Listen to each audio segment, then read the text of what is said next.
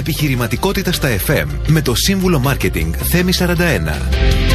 Tips, ιδέες, συμβουλές και μυστικά για την ανάπτυξη της επιχείρησής σας εδώ στο κανάλι 1.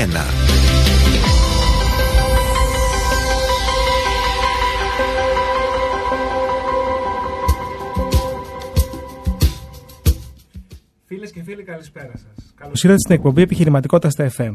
Είμαι ο σύμβουλος Marketing Θέμης 41 και θα είμαστε παρέα για μία ώρα.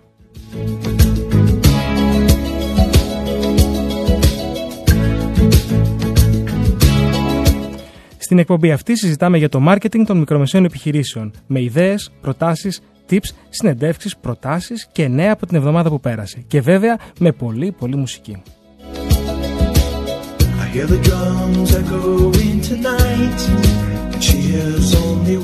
Όπως και κάθε Τετάρτη απόγευμα 7 με 8 θα είμαστε παρέα εδώ στο κανάλι 1 90,4.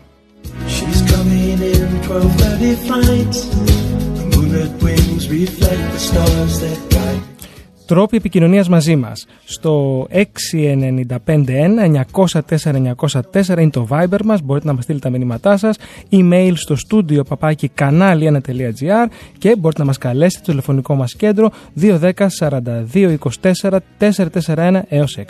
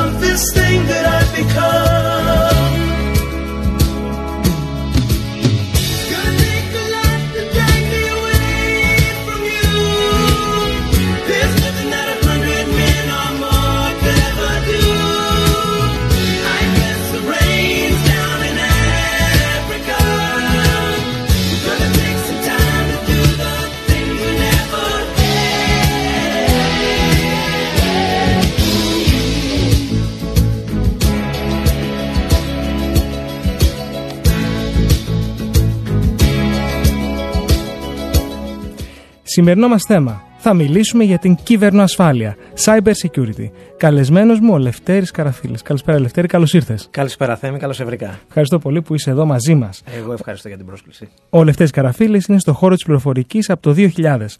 Έχει συνεργαστεί με εταιρείες σε διάφορους κλάδους, βοηθώντας επιχειρηματίες να βελτιώσουν την καθημερινότητα της επιχείρησής τους και να έχουν βέβαια το κεφάλι τους ήσυχο. Και όσον αφορά τα συστήματα φυσικά πληροφορικής, ασφάλειας και cloud. Ανέπτυξε το 2022 ένα πλαίσιο διαχείρισης και ασφάλειας IT, το οποίο βραβεύτηκε, κάνοντας την εταιρεία που το υιοθέτησε και το εφαρμόζει μια από τις κορυφαίες εταιρείες στην Ευρώπη. Και νομίζω ότι ο κατάλληλος να μας μιλήσει για αυτό το θέμα που όλοι συζητάνε γι' αυτό. Ε, για την κυβερνοασφάλεια. Κυβερνοασφάλεια. Τι είναι λοιπόν η κυβερνοασφάλεια. Ε; Θα, θα μου πεις κάτσε. να δώσω μερικά νούμερα, κάποια στατιστικά εδώ, να, να μπούμε στο κλίμα. Ε, ξέρω ότι σα αρέσει πολύ το θέμα, αλλά είμαι σίγουρος ότι θα, θα δώσουμε τροφή για σκέψη στους ακροατές σήμερα, γιατί είναι ένα θέμα που πραγματικά ε, απασχολεί πολλές επιχειρήσεις σήμερα και αποτελεί ένα από τους σημαντικότερους τομείς της σύγχρονης κοινωνίας, καθώς οι προκλήσεις που αντιμετωπίζουμε στον ψηφιακό κόσμο είναι συνεχώς αυξανόμενες και ε, πολύπλοκες. Σύμφωνα με έρευνες λοιπόν, οι κυβερνοεπιθέσεις αυξήθηκαν κατά 600% τα τελευταία 12 χρόνια, ενώ Μόλις το 2022, το 28% των επιχειρήσεων στην Ευρώπη αντιμετώπισαν κάποιο είδους κυβερνοεπίθεσης. Αυτό το γεγονός καταδεικνύει τη σημασία της κυβερνοασφάλειας στη σύγχρονη εποχή και την ανάγκη για στρατηγικές λύσεις που θα βοηθήσουν στην προστασία των ψηφιακών μας συστημάτων. Ε, βέβαια, αξίζει να αναφερθεί εδώ ε, ότι η τηλεργασία έχει εκθέσει όλα τα κενά κυβερνοασφάλειας των επιχειρήσεων παγκοσμίως. Σήμερα λοιπόν με τον καλεσμένο μου, τον Ελευθέρη Καραφίλη, θα εξετάσουμε περαιτέρω τις προκλήσεις που αντιμετωπίζουμε στον ψηφιακό κόσμο και τις στρατηγικές που μπορούμε να ακολουθήσουμε για να διασφαλίσουμε την κυβερνοασφάλεια των συστημάτων μας.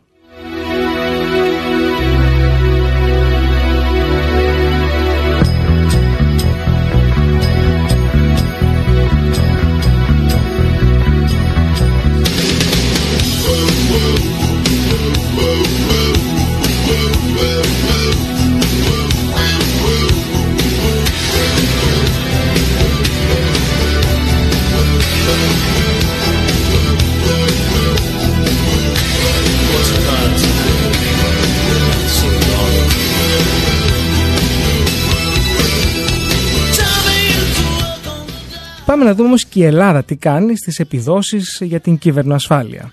Μία μελέτη της ε, Proxirac ε, είπε ότι είμαστε οι από τις πιο ασφαλείς χώρες για την εξαποστάσεως εργασία. Συγκεκριμένα τα αποτελέσματα της μελέτης έχουν εξαιρετικό ενδιαφέρον. Η Ελλάδα κατέχει μεν την πρώτη θέση στο δίκτυο που μετρά τον βαθμό προστασίας από κυβερνοαπειλές, στο National Cyber Security Index, αλλά φαίνεται να υστερεί έναντι των υπολείπων χωρών που συμπεριλήφθησαν στην έρευνα σε ό,τι αφορά άλλους τομείς, όπως είναι η πρόσβαση στο διαδίκτυο, ο βαθμός ικανοποίησης των εργαζομένων που δουλεύουν με τηλεεργασία. Σε ό,τι αφορά την Ελλάδα, η έρευνα την κατατάσσει στην 31 τη θέση σε σύνολο 50 χωρών όσον αφορά τη γενική της βαθμολογία. Ενδιαφέρον είναι ότι καταλαμβάνει Λευτέρη την πρώτη θέση στο βαθμό κυβερνοασφάλειας ε, με σκορ 96,1% με τη Λιθουανία, το Βέλγιο και την Εστονία να ακολουθούν. Πώς φαίνεται το νούμερο αυτό; Ε, φαίνεται εξαιρετικό, αν και αυτό αφορά το National Cyber Security Index σε, κυβερνή, σε επίπεδο κυβερνήσεως και όχι σε, όχι σε κυβερνητικό επίπεδο. Όχι, όχι, όχι. Άρα αλλάζει όλο το επίπεδο, έτσι. Ναι, προφανώς, προφανώς. Βέβαια, εντάξει, έχουμε κάνει άλματα γιατί στο παρελθόν ήμασταν ε, σε πολύ χειρότερες θέσεις. Νομίζω τώρα πλέον είμαστε κάπου στην 7η θέση γιατί αυτό αλλάζει συνεχώς. Μα, μα και κυβερνητικά που έχουμε πια τόσες ψηφιακές ευκολίες, ταυτότητα, διπλώματα. Είμαστε ασφαλείς, Λευτέρη, γιατί ακούγονται διάφορα από την αντιπολίτευση. Ε, ε σχετικό. Ε, τι, τι εννοείς να είμαστε ασφαλείς, αν δηλαδή κάποιος μπορεί να κλέψει την ταυτότητά μας στο ίντερνετ; Θα μπορούσε. Θα μπορούσε πολύ εύκολα. Είναι πλέον και πολύ διαδεδομένο. Δεν ξέρω αν πήρες χαμπάρ την προηγούμενη εβδομάδα ή πριν δύο εβδομάδες με τους Ρωμά. Ένα θέμα που Α, βγήκε ναι, μπράβο, που, σωστά, που είχαν εξαφρίσει διάφορους επιχειρηματίες και διάφορους ιδιώτες. Ναι, το διάβασα. Ε, και στην ουσία είναι μια κοινή απάτη η οποία μέσω μηνυμάτων email Α, το... θα σε ρωτήσω. Δεν μου πεις, θα σε ρωτήσω σε λίγο.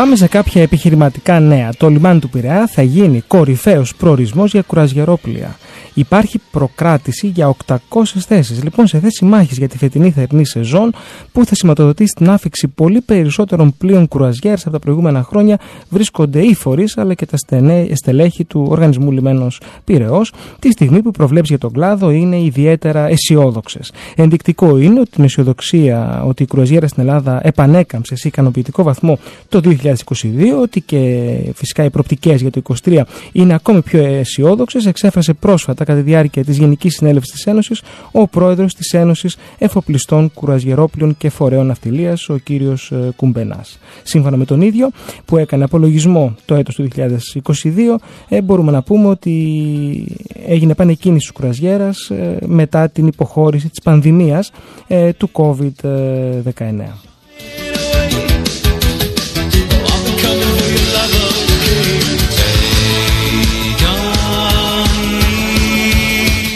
Χαρακτηριστικό είναι ότι τα στελέχη της αγοράς εκτιμούν ότι ο αριθμός των πλοίων φέτος που θα πραγματοποιούν ε, αφιξοαναχωρήσει, home port από ελληνικά λιμάνια, αναμένεται να παρουσιάσει με σταθμική αύξηση περίπου 15% στο σύνολο των προορισμών.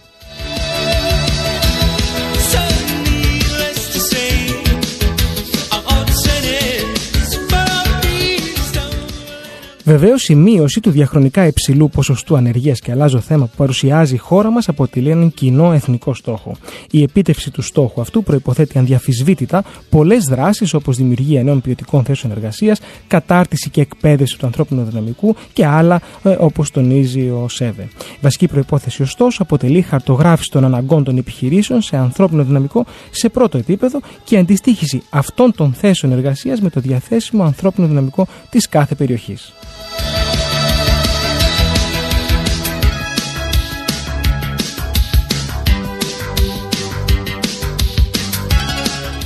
Σύμφωνα λοιπόν με την έρευνα που έκανε ο ΣΕΒ, έχει ένα συγκλονιστικό ποσοστό εδώ. 9 στις 10 επιχειρήσεις, 90,7% του δείγματος αναζητεί ανθρώπινο δυναμικό στην παρούσα χρονική συγκυρία.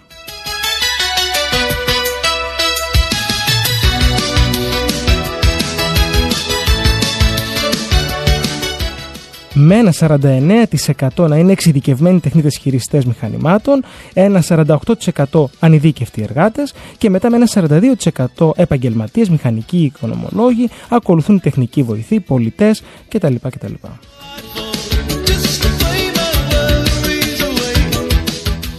Ενώ σε αυτές τις θέσεις εργασίας το 63,6% πρέπει να έχει ένα πτυχίο από ΑΕΗ, ένα 60% πρέπει να έχει ένα πτυχίο από ΤΕΗ, Διδακτορικό ή μεταπτυχιακό μόλις το 30%, εντάξει δεν είναι μόλις, είναι σεβαστό ποσοστό, και απόφυτο λυκείου ένα 61,9%.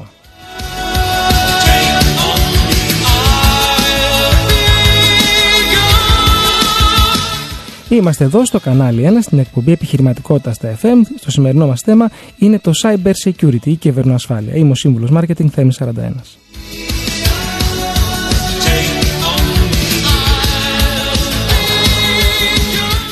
Αλλάζοντας θέμα, σύμφωνα με την έρευνα οικονομικής συγκυρίας του ΙΟΒΕ, το υψηλότερο σημείο του δείκτη κατά τους 12 τελευταίους μήνες ε, σημειώνει το οικονομικό μας κλίμα. Αυτή η εξέλιξη είναι αποτέλεσμα της βελτίωσης των προσδοκιών στο λιανικό εμπόριο και στις υπηρεσίες, καθώς και στους υπόλοιπους τομείς. Βεβαίως ε, δεν είναι παντού όλα θετικά, θα τα δούμε αναλυτικά. Σε ό,τι αφορά τα νοικοκυριά, ε, φαίνεται πως κυριαρχεί η αρνητική επίδραση από τη συνεχιζόμενη, αν και λιγότερα έντονη τάση αύξησης των τιμών στα τρόφιμα και στα υπόλοιπα αγαθά. Ε, Όμως θα πρέπει να σημειωθεί ότι κατά μέσο όρο φέτος η καταναλωτική εμπιστοσύνη κινείται υψηλότερα του περσινού μέσου όρου. Άλλωστε αυτό συμβαίνει ε, και στο σύνολο του δίκτυου οικονομικού κλίματος. Μην ξεχνάμε βέβαια και τις επικείμενες εκλογές που ε, επηρεάζουν την οικονομία. Παρ' όλα αυτά ε, ε, κυριαρχούν θετικές προσδοκίες. Υπάρχει όμως μια στάση αναμονής εν ώψη της οικονομικής ε, πολιτικής που θα δημορφωθεί με το εκλογικά ε, και βέβαια όλων των υπολείπων δεδομένων καθώς ζούμε σε ένα ευμετάβλητο παγκόσμιο οικονομικό πλαίσιο.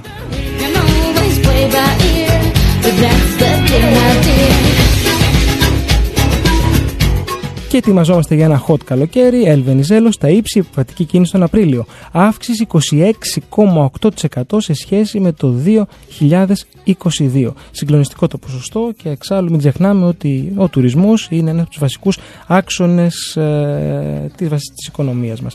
Περιμένουμε τα μήνυματά σας στο Viber 6951 904 904. Μπορείτε να μου στείλετε το email σας στο studio παπάκι κανάλι1.gr ή στο τηλεφωνικό μας κέντρο για να βγείτε στον αέρα να ρωτήσετε εμένα ή τον Λευτέρη Καραφίλη, τον διαλεσμένο μου, ε, για το Cyber Security 210 4224 441 έως 6. Περιμένουμε τα τηλέφωνά σας.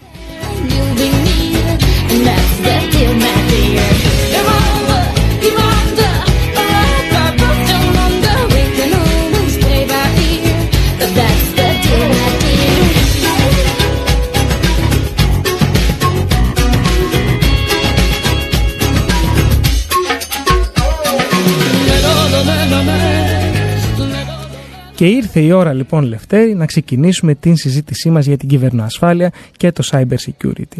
Τι είναι λοιπόν η κυβερνοασφάλεια; Κυβερνοασφάλεια πρακτικά είναι όλες οι πρακτικές που χρησιμοποιούμε, οι άνθρωποι, οι διαδικασίες, οι τεχνολογίες για να προστατέψουμε συσκευές, δεδομένα από τους κυβερνοεγκληματίες.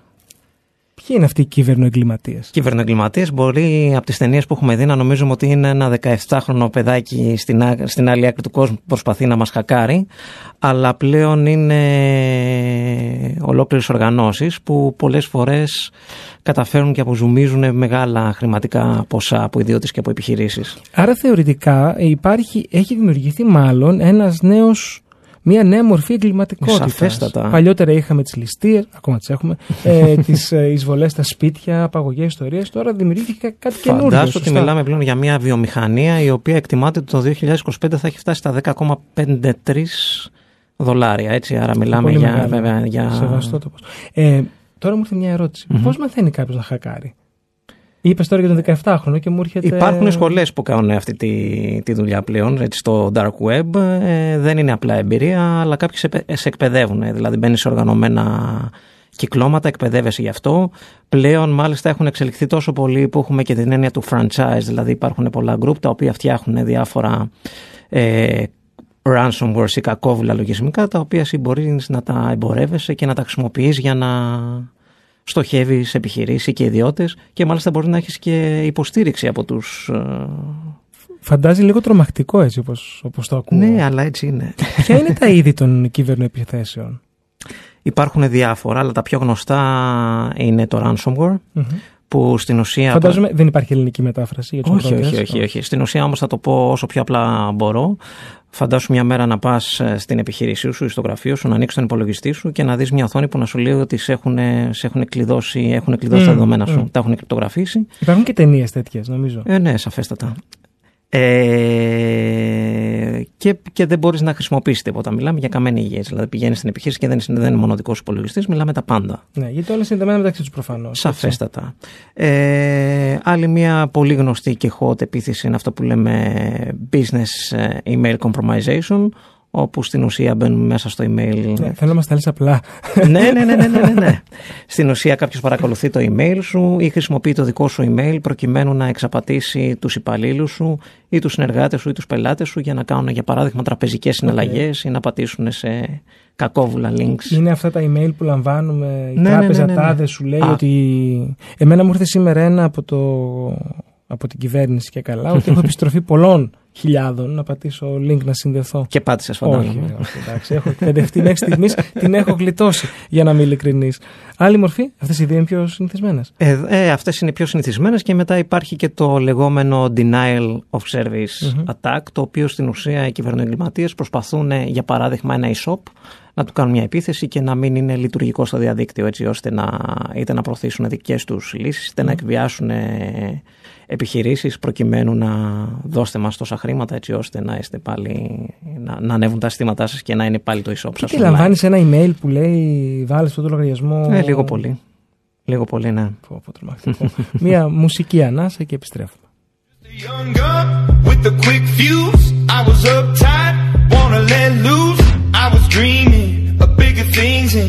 Wanna leave my old life behind. Not a yes sir, not a follower. Fit the box, fit the mold, have a seat in the foyer. Take a number. I was lightning before the thunder. Thunder, thunder,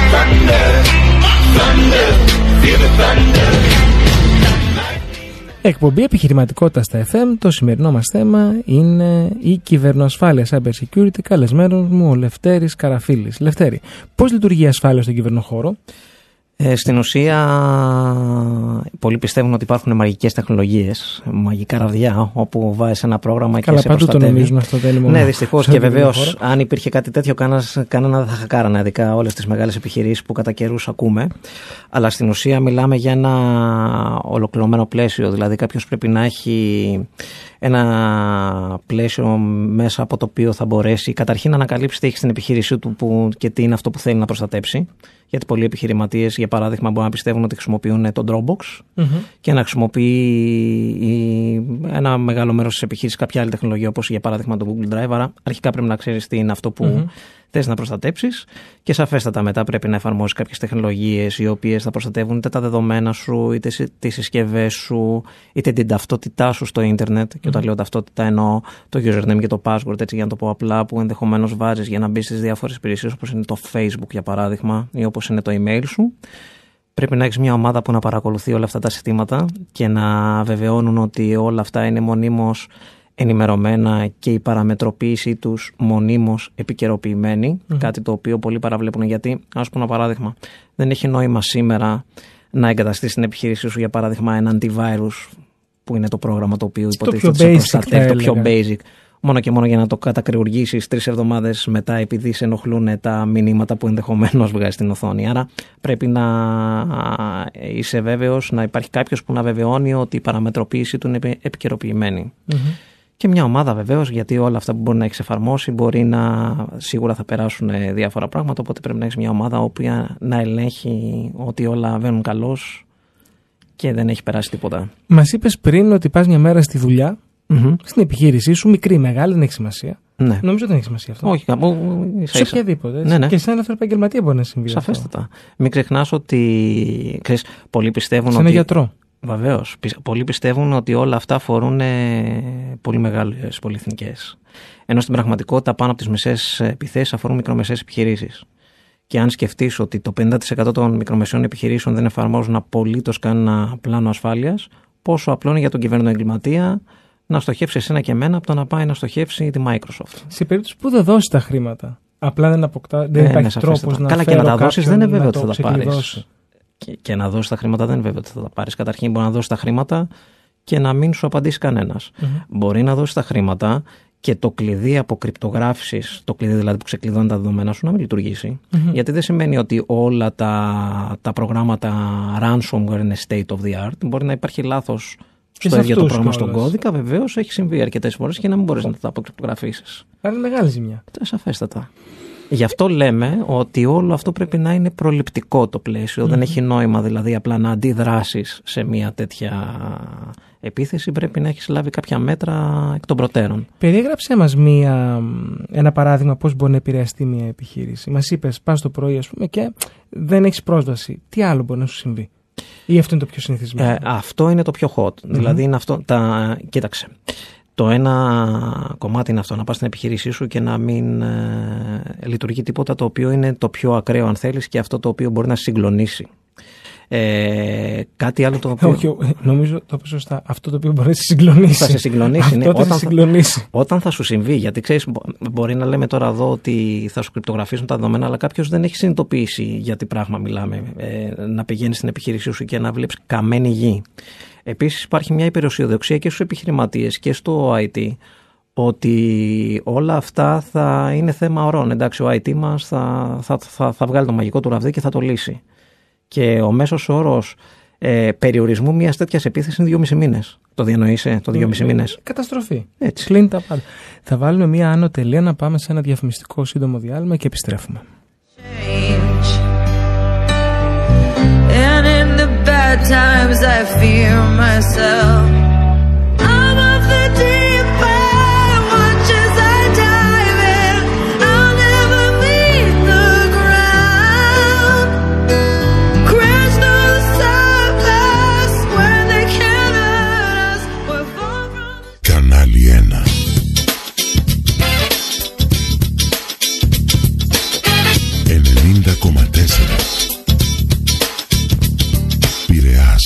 Fuck you, any mom, any sister, any job, any broke ass car, and that's just you call art. Fuck you, any friends that I'll never see again.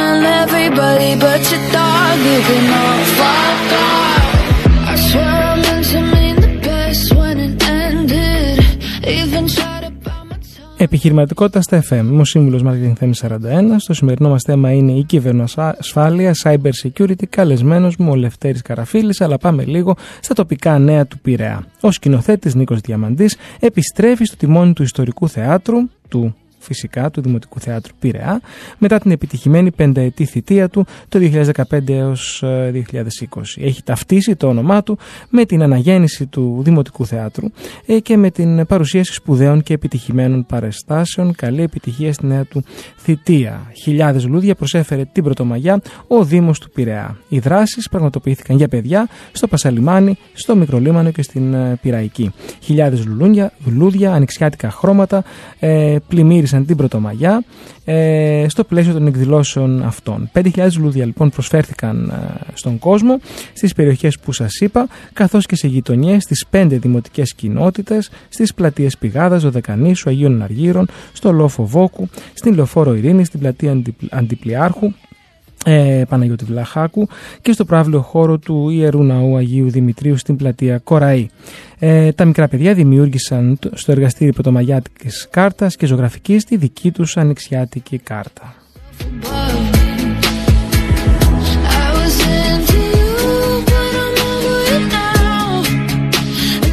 Με μεγάλη επιτυχία, τόσο οργανωτικά όσο και αγωνιστικά, ολοκληρώθηκε το Πανελλήνιο Σχολικό Πρωτάθλημα Σκάκης στην καταστάση του σταδίου Ειρήνης και Φιλίας. Περισσότεροι από 4.000 γονείς και παιδιά από όλη την Ελλάδα βρέθηκαν στο περιστήλιο χώρο του ΣΕΦ για να συμμετάσχουν αλλά και να παρακολουθήσουν τους αγώνες.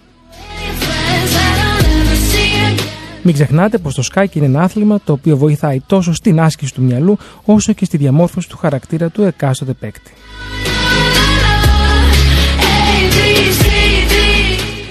Στο στάδιο ολοκλήρωσης βρίσκονται οι εκτεταμένες εργασίες που πραγματοποιεί η Περιφέρεια Αττικής για την αποκατάσταση και συντήρηση του κεντρικού οδικού, οδικού δικτύου του Πειραιά, προπολογισμού 2,4 εκατομμυρίων ευρώ στο πλαίσιο των ευρύτερων παρεμβάσεων για την ασφάλεια του οδικού δικτύου όλης της Αττικής, αρμοδιότητας της Περιφέρειας. Never see again everybody but your dog. You can love fuck off. Συγκεκριμένα από την προηγούμενη εβδομάδα ξεκίνησαν οι εργασίες ασφαλτόστρωσης στα παρακάτω οδικάτματα που θα σας πω, ε, μήκους 2 χιλιόμετρων και συνολικής επιφάνειας 10.000 τετραγωνικών μέτρων. Αλιπέδο από Μικράς Ασίας έως Κόνονο, λεωφόρος Αθηνών Πυραιός από Κόνονο έως Αθηνών Πυραιός και λεωφόρο Αθηνών Πυραιός από Αθηνών Πυραιός έως Κόνονο. born sick. You heard them say it. My church offers no absolute. Ενώ ήδη έχουν ολοκληρωθεί ασφαλτικές εργασίες σε οδικό δίκτυο 5 χιλιόμετρων. Choose when I'm alone with you. I was born sick, but I love it. Command me to be well. Yeah. Amen. Amen. Λευτέρη, Λευτέρης Καραφίλης, εδώ στο κανάλι 1 συζητάμε για το cyber security κύβερνο ασφάλεια. Όσο αναπτύσσεται Λευτέρη το, κοινωνι... το ψηφιακό αποτύπωμα, μεγαλώνει και η ανάγκη προστασίας. Τι κάνουμε γι' αυτό; Καταρχήν πρέπει να ανακαλύψουμε ποιο είναι αυτό το ψηφιακό, μα- το ψηφιακό αποτύπωμα. Δηλαδή τι δεδομένα έχουμε, πού τα έχουμε, σε ποιες συσκευές, ειδικά σε επιχειρήσεις, γιατί ξέρεις, οι, οι επιχειρηματίες πολλοί πιστεύουν ότι το ψηφιακό τους αποτύπωμα αφορά μόνο τις συσκευές που έχουν παραδώσει στου υπαλλήλους τους. Και ένας υπάλληλος μπορεί να πάρει το, τα αρχεία της εταιρείας και να τα έχει στο κινητό του. Όχι μπορεί, τα έχει και στο Τα κινητό έχει. του. Ναι, γιατί πλέον οι έρευνες δείχνουν ότι ε, αρκετοί, αρκετά στελέχη, αλλά και εμείς οι Όχι ίδιοι μόνο οι στελέχη. επαγγελματίες Ναι, τα και- έχουμε, γιατί δουλεύουμε 24-7. Σαφέστατα και πολλές φορές μπορεί να το γνωρίζει και το IT, πολλές φορές και όχι. Οπότε λίγο πολύ θα πρέπει να έχουμε μια διαδικασία να ανακαλύψουμε ποιο είναι το πραγματικό ψηφιακό αποτύπωμα έτσι, όπο- εσ- έτσι ώστε να μπορέσουμε να το ε, όχι να το περιορίσουμε, να το εξασφαλίσουμε, να το προστατέψουμε. Στην Ελλάδα τι έχει συμβεί, πόσο έτοιμοι είμαστε οι Έλληνες επαγγελματίες και επιχειρηματίες; Μ, Όχι ιδιαίτερα θα έλεγα. Ε, επειδή η ελληνική αγορά απαρτίζεται κυρίως από μικρομεσαίες επιχειρήσεις και όπως είπα και πριν υπάρχει μια έρευνα που λέει ότι πάνω από τις μισές ε, μικρομεσαίες επιχειρήσεις δεν εφαρμόζουν σχεδόν κανένα μέτρο ασφάλειας. Ε, Είμαστε αρκετά εκτεθειμένοι, έχουμε αρκετές κυβερνοεπιθέσεις. Μάλιστα τον Νοέμβριο του 2021 υπήρχε και μια έτσι εκτεταμένη κυβερνοεπίθεση στην ελληνική ναυτιλία που τους ε, κατακρεούργησε, δηλαδή είχαν χτυπηθεί από ένα ransomware, πολλές ναυτιλιακές εταιρείες χάσανε δεδομένα, κρυπτογραφηθήκανε, κάποιες τα επαναφέρανε, κάποιες όχι. Οπότε, όπως καταλαβαίνεις, είναι ένα πρόβλημα το οποίο είναι ιδιαίτερα έντονο και πρέπει να κάνουμε κάτι γι' αυτό. Για ποιους λόγους θεωρείς ότι οι μικρομεσαίες επιχειρήσεις δεν ασχολούνται με την ασφάλειά τους; Δεν τους είναι προφανές, είναι αυτό που είπα και στην αρχή. Θεωρούν ότι αφορά πολύ μεγάλες επιχειρήσεις. Οπότε θεωρούν ότι είναι κάτι που δεν τους αφορά, είναι κάτι που δεν θα τους συμβεί και δεν μπορούν να δικαιολογήσουν συχνά το κόστος. Θα μπορούσε να είναι θέμα κόστους. Μμμ, Και ναι και όχι. Ή θέμα άγνοιας, μη προτεραιότητας. Θεωρώ ότι είναι περισσότερο θέμα άγνοιας, γιατί λίγο πολύ η ασφάλεια, το πρόβλημα με την ασφάλεια είναι ότι λειτουργεί όπως το, ένα νοσοκομιακό πρόγραμμα, είναι να μην το χρειαστώ. Δεν είναι δηλαδή ότι θα εφαρμόσεις ε, κυβερνοασφάλεια στην επιχείρησή σου και ξαφνικά θα αλλάξει η ζωή σου. Δεν θα συμβεί απολύτως τίποτα. Απλά έχεις το κεφάλι σου ήσυχο σε περίπτωση που κάποιος σου επιτεθεί ή πέσει θύμα κάποιας απάτης. Εκεί σε προστατεύει. Ω εκ τούτου δεν μπορείς να το δεις, δεν έχεις δεν έχεις κάποιο άμεσο αποτέλεσμα για να το δικαιολογήσει κάποιος επιχειρηματίας στο κεφάλι του συχνά. Μια και το έφερε η κουβέντα. Ποιο είναι το κόστος για την πρόληψη; Εξαρτάται, εξαρτάται. Εξαρτάται από το μέγεθος της επιχείρησης. Συνήθως είναι ελαστικό. Δηλαδή έχει να κάνει με το τι, πόσους υπαλλήλους, θα λέγα εγώ, και πόσες συσκευές χρησιμοποιεί μια επιχείρηση, τι πολυπλοκότητα έχει, σε ποιο κλάδο είναι. Καταλαβαίνεις ότι διαφορετικά μέτρα ασφάλειας θα εφαρμόσει ένα βενζινάδικο από μια φαρμακευτική. Είναι σαφές αυτό. Ή ένας γιατρός επίσης. Ή ένας γιατρός, ακριβώς. Οπότε είναι ένα κόστος το οποίο θα έλεγα ότι είναι ε- ελαστικό ανάλογα με το μέγεθος της επιχείρησης και ανάλογα με, το, με τον κλάδο. Σαφέστατα δεν είναι κάτι το οποίο είναι φάπαξ συνήθως αυτά. Δηλαδή, όχι συνήθως πάντα αυτά είναι συνδρομητικά. Δηλαδή, είναι ένα κόστος το οποίο θα πρέπει να τον μπατζετάρει κάθε Μα νομίζω χρόνο. ότι έχουμε μπει στη λογική του συνδρομητικού. Δηλαδή, ε, ό,τι αγοράζουμε, ακόμα και το, το πρόγραμμα που γράφουμε τα κείμενά μας, δεν θέλω να πω τώρα ποιο είναι, ε, με το μήνα είναι. Σαφέστατα, ναι. Πλέον ναι, Άρα πάμε προς τα έχουμε μπει εκεί. σε αυτή, την, Ναι, ναι, σε αυτή ναι, τη ναι, ναι. λογική. Να θυμίσω στους ακροατές μας τους τρόπους επικοινωνίας μαζί μας. Στο Viber τα μηνύματά σας 695-904-904 email studio παπάκι κανάλι1.gr και το τηλεφωνικό μας κέντρο αν θέλετε να κάνετε μια ερώτηση στον Ελευθέρη ή σε μένα 210 42 24 441 6. I'm all good already, so moved on. It's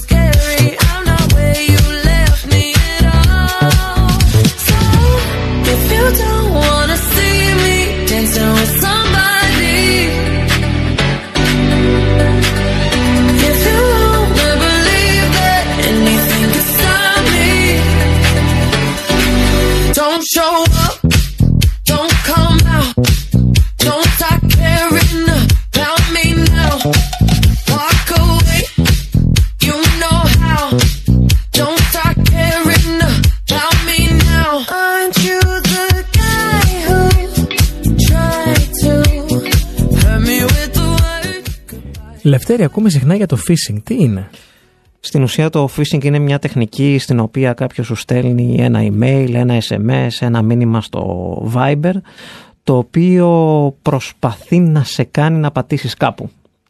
Και όταν πατήσεις αυτό το κάτι ή τότε πηγαίνεις σε ένα συνήθως ε, website το οποίο είτε προσπαθεί να, να κλέψει κατά κάποιο τρόπο τα στοιχεία σύνδεσής σου στην εν λόγω υπηρεσία Αλλά σου που λέει προσποιείται. καταχώρησέ τα. Πρέπει να τα Ε, βεβαίως, καταχωρήσω. βεβαίως. Μπορεί δηλαδή να σου στείλει μια τράπεζα και να σου πει ότι ξέρεις κάτι, κλειδώθηκε έξω από τον τραπεζικό σου λογαριασμό. Σε παρακαλώ, μπες εδώ να κάνεις reset το password. Πας, εσύ μπαίνεις, στη... πατάς στο σύνδεσμο, σε πηγαίνει σε ένα site το οποίο μοιάζει απίστευτα με το κανονικό site της εν λόγω τράπεζας. Βάζεις το username και το password και καλή νύχτα. Το username και το password το έχουν πλέον και οι hackers. Ε, και σε περίπτωση ε, τράπεζας, Μμμ. που για να γίνει μια συναλλαγή απαιτείται ένα SMS. Ναι, υπάρχουν και εκεί διάφορες τεχνικές. Ε, Κάποιες νομίζω είναι πολύ τεχνικό για να το εξηγήσω. Απλά θα σταθώ ότι μπορούν ε, και αυτά να παρακαμφθούν. Μάλλον θα πω ένα παράδειγμα. Πολλές τράπεζες χρησιμοποιούν το Viber Μμμ. για να στέλνουν αυτό το SM το SMS πιστοποίησης Μμμ. της συναλλαγής. Φαντάσου λοιπόν να περάσει. Άκρος εκνευριστικό. να σου Ναι, πω έτσι. ναι, ναι. Αλλά φαντάσου λοιπόν το εξής. Κάποιος καταφέρνει και παίρνει έλεγχο του υπολογιστή σου μέσω ενός malware. Malware είναι τα προγραμματάκια αυτά, τα Ναι. κακόβουλα τα οποία κάνουν διάφορα πράγματα Πολλές, που δεν ε, θέλουμε. Μας έχεις βάλει λέξεις Ναι, δύσκολες ναι, ναι, ναι, τώρα ναι, και το είναι ξέρω. και απόγευμα. Ransomware, la- malware. Ναι, μας έχεις τρελάνει. ναι. Οπότε φαντάσου λοιπόν ότι μπορεί να έχεις εσύ εγκατεστημένο και το Viber στον υπολογιστή σου. Κάποιος λοιπόν έχει τον έλεγχο του υπολογιστή σου, άρα είναι μέσα στην τράπεζά σου, στέλνει SMS στο Viber που έχεις εγκατεστημένο στον υπολογιστή σου. Ναι, αλλά ξέρεις όμως ότι όταν στείλει τράπεζα Viber μήνυμα δεν εμφανίζεται στον υπολογιστή αλλά μόνο στο Άμα είναι στο Viber. κινητό. Ε. Μμμ. Και αν είναι στο Viber. Το Viber πολλοί το έχουν εγκατεστημένο και στον υπολογιστή τους. Θα τσεκάρω το. Αμέ. Εδώ. Και εδώ έχουμε. Όποιος θέλει να μας στείλει μήνυμα, το έχω πει το, το τηλέφωνο μας. Τι κάνουμε αν νιώσουμε ότι έχουμε εκτεθεί, Λευτέρη; Ε, δεν κάνουμε τίποτα μόνοι μας καταρχήν. Ε, μάλλον να το πω ανάποδα. Το, το πιθανότερο, ειδικά στις επιχειρήσεις, είναι να μην πάρουμε χαμπάρι ότι έχουμε εκτεθεί. Μμμ. Έτσι, για να σου δώσω ένα, μια, μια ένδειξη, η, από παγκόσμιες έρευνες ο μέσος όρος για να αντιληφθούμε ότι έχουν παραβιαστεί τα δεδομένα μας, ο μέσος χρόνος είναι 7 μήνες. Α, δηλαδή λειτουργεί αυτό από πίσω. Φαντάσου ότι για 7 μήνες κάποιος μπορεί να είναι μέσα στο email σου, να παρακολουθεί τι γίνεται και εσύ να έχεις μαύρα μεσάνυχτα, να μην έχεις πάρει χαμπάρι. Και ο λόγος που δεν έχεις πάρει χαμπάρι είναι γιατί δεν έχεις τους μηχανισμούς Μμμ. για να πάρεις χαμπάρι. Είναι αυτό που λέγαμε στην αρχή, ότι πρέπει να έχεις και ένα. Ε, μέσα σε αυτό το πλαίσιο κυβερνοασφάλειας πρέπει να έχεις και έναν τρόπο να μπορείς να αντιληφθείς αν κάτι συμβαίνει στην επιχείρησή σου. Δηλαδή, αν εσύ είσαι στην Αθήνα και, υπάρχει, και υπήρχε κάποιος που θα μπορούσε να δει ότι το έχεις κάνει login και από τη Μαλαισία ταυτόχρονα, ε, κάτι δεν πάει καλά. Ε, ναι, Μπορείς δεν να το πρέπει να είναι αντιμετωπίσεις. ταυτόχρονα. Ακριβώς. Ε, Υπάρχει το διπόστατο. Ακριβώς. Ε, μμμ. Οπότε σε πρώτη φάση δεν ξέρεις αν έχεις εκτεθεί. Όταν λοιπόν αρχίσεις να το, να το αντιλαμβάνεσαι, θα έχεις φτάσει σε ένα κρίσιμο σημείο κατά πάσα πιθανότητα και εκεί είναι που δεν πρέπει να κάνεις τίποτα. Θα πρέπει να το αφήσεις στους ειδικούς, γιατί οι κινήσεις που θα προσπαθήσεις να κάνεις κατά πάσα πιθανότητα θα είναι λάθος κινήσεις και θα, κα- θα φέρει τον εαυτό σου σε πολύ δυσκολότερη θέση. Όπως για παράδειγμα στο ransomware. Μας γράφει ο Δημήτρης Νικολάου εδώ στο Viber. Λέει αγχώθηκε. Ε, μ, ε, λογικό. Αλλά για να μην αγχώσουμε τον κόσμο, ε, όντως είμαστε. Όντως κινδυνεύουμε. Είμαστε τόσο εκτεθειμένοι. Κοίταξε, αυτή τη στιγμή παράγονται πάνω από μισό εκατομμύριο μα- ε, κακόβουλα λογισμικά σε Δεν με κάνεις να καθημερινή νιώσω βάση. καλύτερα. ναι, ε, ε, πρέπει να κάνουμε κάτι γι' αυτό. Πρέπει να εφαρμόσουμε ένα πλαίσιο. Δεν πρέπει να είμαστε στο έλεος. ναι. Έτσι δεν είναι. Πω, πω. Άρα λοιπόν πρέπει να το βάλουμε σαν προτεραιότητα. Υπάρχουν, υπάρχουν ε, επιχειρήσεις, υπάρχουν επαγγελματίες που αναλαμβάνουν αυτό το κομμάτι και μπορούν να προστατέψουν μια επιχείρηση. Για τους ιδιώτες υπάρχει το Cyber, το Cyber Alert, το website, το οποιο είναι μια πρωτοβουλία της δίωξης ηλεκτρονικού εγκλή- ε, εγκλήματος που μπορείς να λάβεις κάποια tip. Δηλαδή ο ιδιώτης τουλάχιστον μπορεί να εφαρμόσει κάποια tips. Εντάξει, Οι αλλά δεν επιχειρήσεις τα συγκρίνονται tips όμως δεν, οι- αρ- δεν αρκούν έτσι. Προφανώς ότι οι ανάγκες των επιχειρήσεων είναι οι ίδιε με τους ιδιώτες. Σε καμία περίπτωση. Αλλά κοιτάξτε και ένας ιδιώτης πόσο να χάσει, θα χάσει. Αλλά η επιχείρηση έχει πολύ παραπάνω πράγματα ε, μ, που, που δια- ε, διακινδυνεύει πολύ περισσότερα. Σαφέστατα. Κοίταξε, οι εποχές που ήταν do it yourself έχουν περάσει. Έτσι. Πλέον μια επιχείρηση δεν νοείται ε, το 2023 να είναι χωρίς κάποιο πλάνο ή πλαίσιο κυβερνοασφάλειας. Δεν, δεν, δεν το συζητάμε. Είναι, είναι δεδομένο είναι θέμα χρόνου.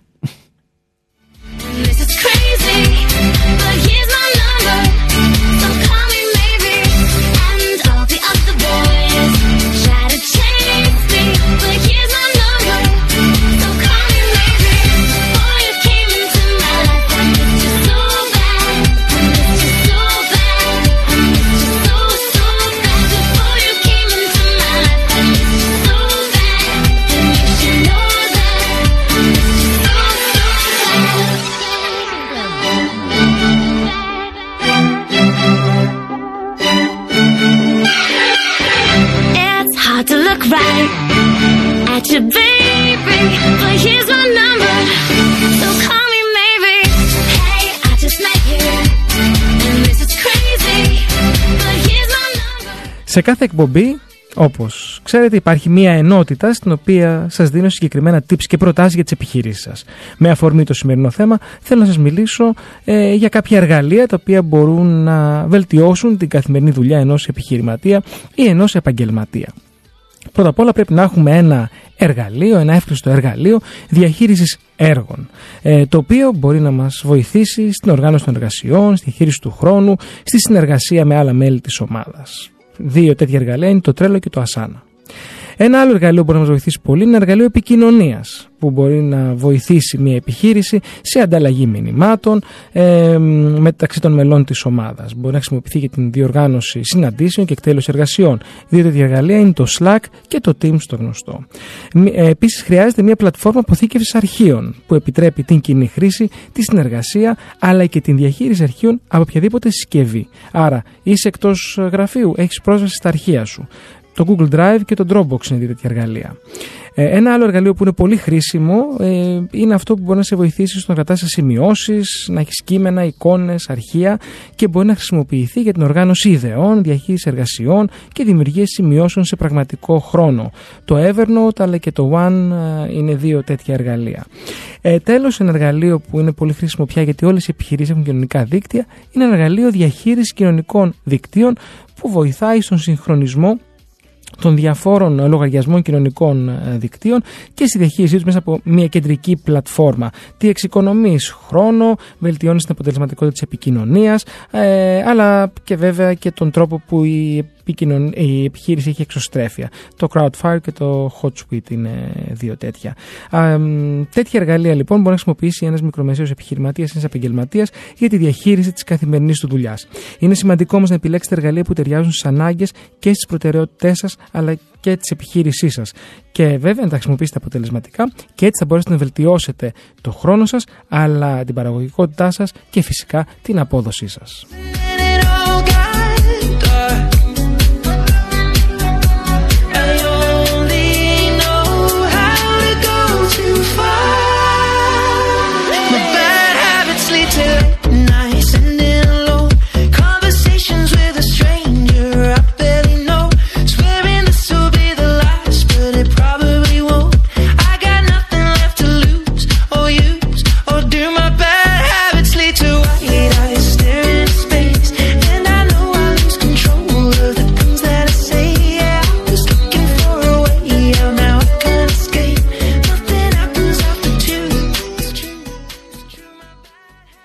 Επιχειρηματικότητα στα FM εδώ στο κανάλι 90,4 το σημερινό, το σημερινό μας θέμα Cyber Security, κυβερνοασφάλεια.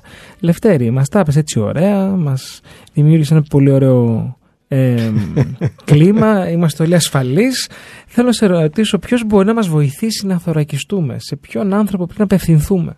Υπάρχουν ε, διάφορες εταιρείες που ασχολούνται με το κομμάτι της ε, κυβερνοασφάλειας. Άλλες το κάνουν κατά αποκλειστικότητα, άλλες το συνδυάζουν με το IT.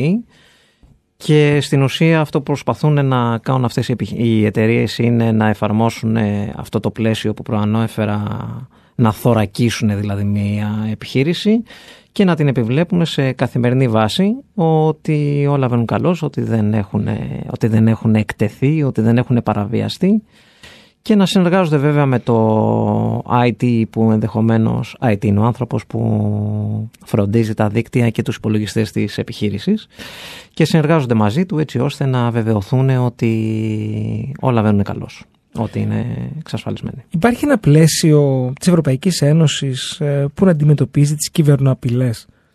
Υπάρχει ο ΕΝΙΣΑ που είναι ο Ευρωπαϊκός Φορέας που ασχολείται με την κυβερνοασφάλεια που γενικότερα εκδίδει κατά καιρούς ε, κάποια, ε, κάποιες οδηγίες, έχει κάποιες πιστοποιήσεις, έχει κάποια, κάποιες οδηγίες οι οποίες ναι, μπορεί κάποια επιχείρηση να τις ε, εφαρμόσει έτσι ώστε να βελτιώσει το τρόπο με τον οποίο προστατεύει τα συστήματα και τα δεδομένα της. Η δική μας κυβέρνηση, το δικό μας κράτος δεν γνωρίζω κάτι που να είναι αποκλειστικά της, ε, δηλαδή κάποιο πλαίσιο που να, αφορά, που, που να το έχει εκδώσει δηλαδή η ελληνική κυβέρνηση. Εντάξει, υπάρχουν κάποιες έρευνες από τα ελληνικά πανεπιστήμια που αφορούν γενικότερα την κυβερνητική ασφάλεια, αλλά κάποιο πλαίσιο, κάποια πιστοποίηση δεν γνωρίζω να έχουμε δημοσιεύσει. Ποιο θεωρείς ότι είναι το μέλλον στο cyber security; Το μέλλον στο cyber security. Ποιες είναι οι τάσεις, οδήγησέ μας. Κοίταξε, αυτή τη στιγμή γενικά υπάρχει η τάση της τεχνητής νοημοσύνης όπου αυτό έχει και θετικά και αρνητικά. Δηλαδή την τεχνητή νοημοσύνη καταρχήν στο cyber security τη χρησιμοποιούμε χρόνια. Ένα, υποσυνολ, ένα υποσυνολό της αν θέλεις, το machine learning. Δηλαδή πολλά προγράμματα ε, κυβερνοασφάλειας ή τα antivirus έτσι για να τα πω απλά χρησιμοποιούν ε, τεχνητή νοημοσύνη κατά, κατά κάποιο τρόπο έτσι ώστε να προσπαθούν να αντιληφθούν αν κάποιο πρόγραμμα το οποίο εκτελείται σε έναν ηλεκτρονικό υπολογιστή είναι κακόβουλο ή όχι. Αντίστοιχα βέβαια και οι κυβερνοεγκληματίες μπορούν να χρησιμοποιήσουν ε, το, την τεχνητή νοημοσύνη για να προσπαθήσουν να ελιχθούν πολύ πιο εύκολα σε διάφορα συστήματα και σε επιχειρήσεις. Και αυτή είναι η επόμενη ερώτησή μου. Ε, artificial intelligence και Ε, εκεί πάμε, εκεί πάμε. κυβερνοασφάλεια. Ακριβώς, γιατί και οι κυβερνοεγκληματίες θα τη χρησιμοποιήσουν και άλλο ένα παράδειγμα πέρα από αυτό που πάνε και τα deepfakes. Έτσι είναι ένας αλγόριθμος. πες μας. Μπράβο, deepfakes. Στην ουσία θα αρχίσουμε να αμφισβητούμε στο Άλλος μέλλον. ένας ορισμός σήμερα έτσι, για, για good night story για τους ακροατές μας. Ναι. Ε, ναι, στην ουσία deepfakes τι είναι. Βγαίνω εγώ στην τηλεόραση και χρησιμοποιώ ένα σύστημα τεχνητής νοημοσύνης και το πρόσωπό μου μοιάζει σαν να είναι του Tom Cruise. Οπότε βγαίνω και κάνω μια ανακοίνωση, λες και την έχει κάνει ο Tom Cruise και όλοι πιστεύουν ότι ο Tom Cruise βγήκε στην τηλεόραση και είπε κάτι που ενδεχομένως μπορεί να μην έχει πει. Αυτό γίνεται τώρα... όντως. Αυτό είναι, ναι, ναι, ναι, βεβαίως. Και είναι και σε σχετικά.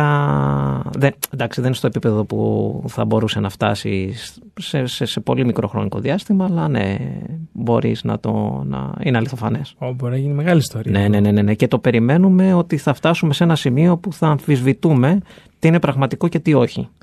Που και εκεί είναι δικό που μαχαίρι, γιατί μπορεί όντως κάποιος να βγει να πει κάτι και να μην τον πιστεύουμε.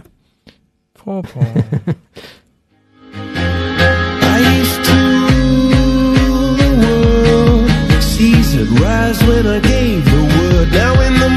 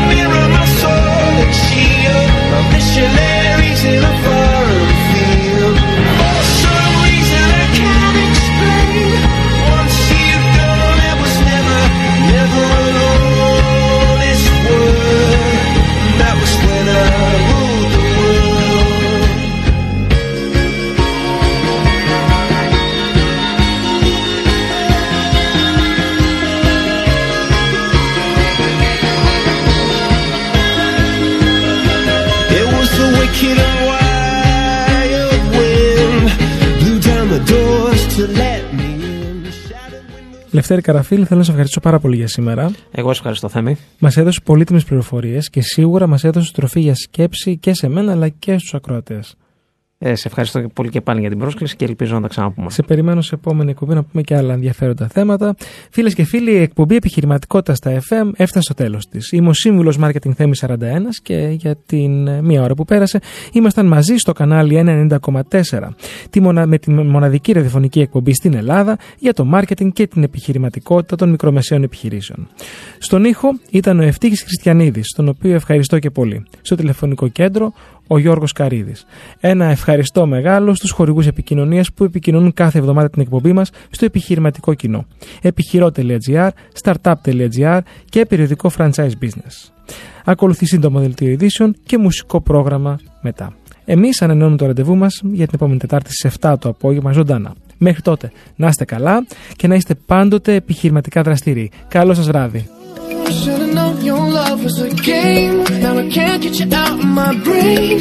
Oh, it's such a shame. We don't talk anymore. We don't talk anymore.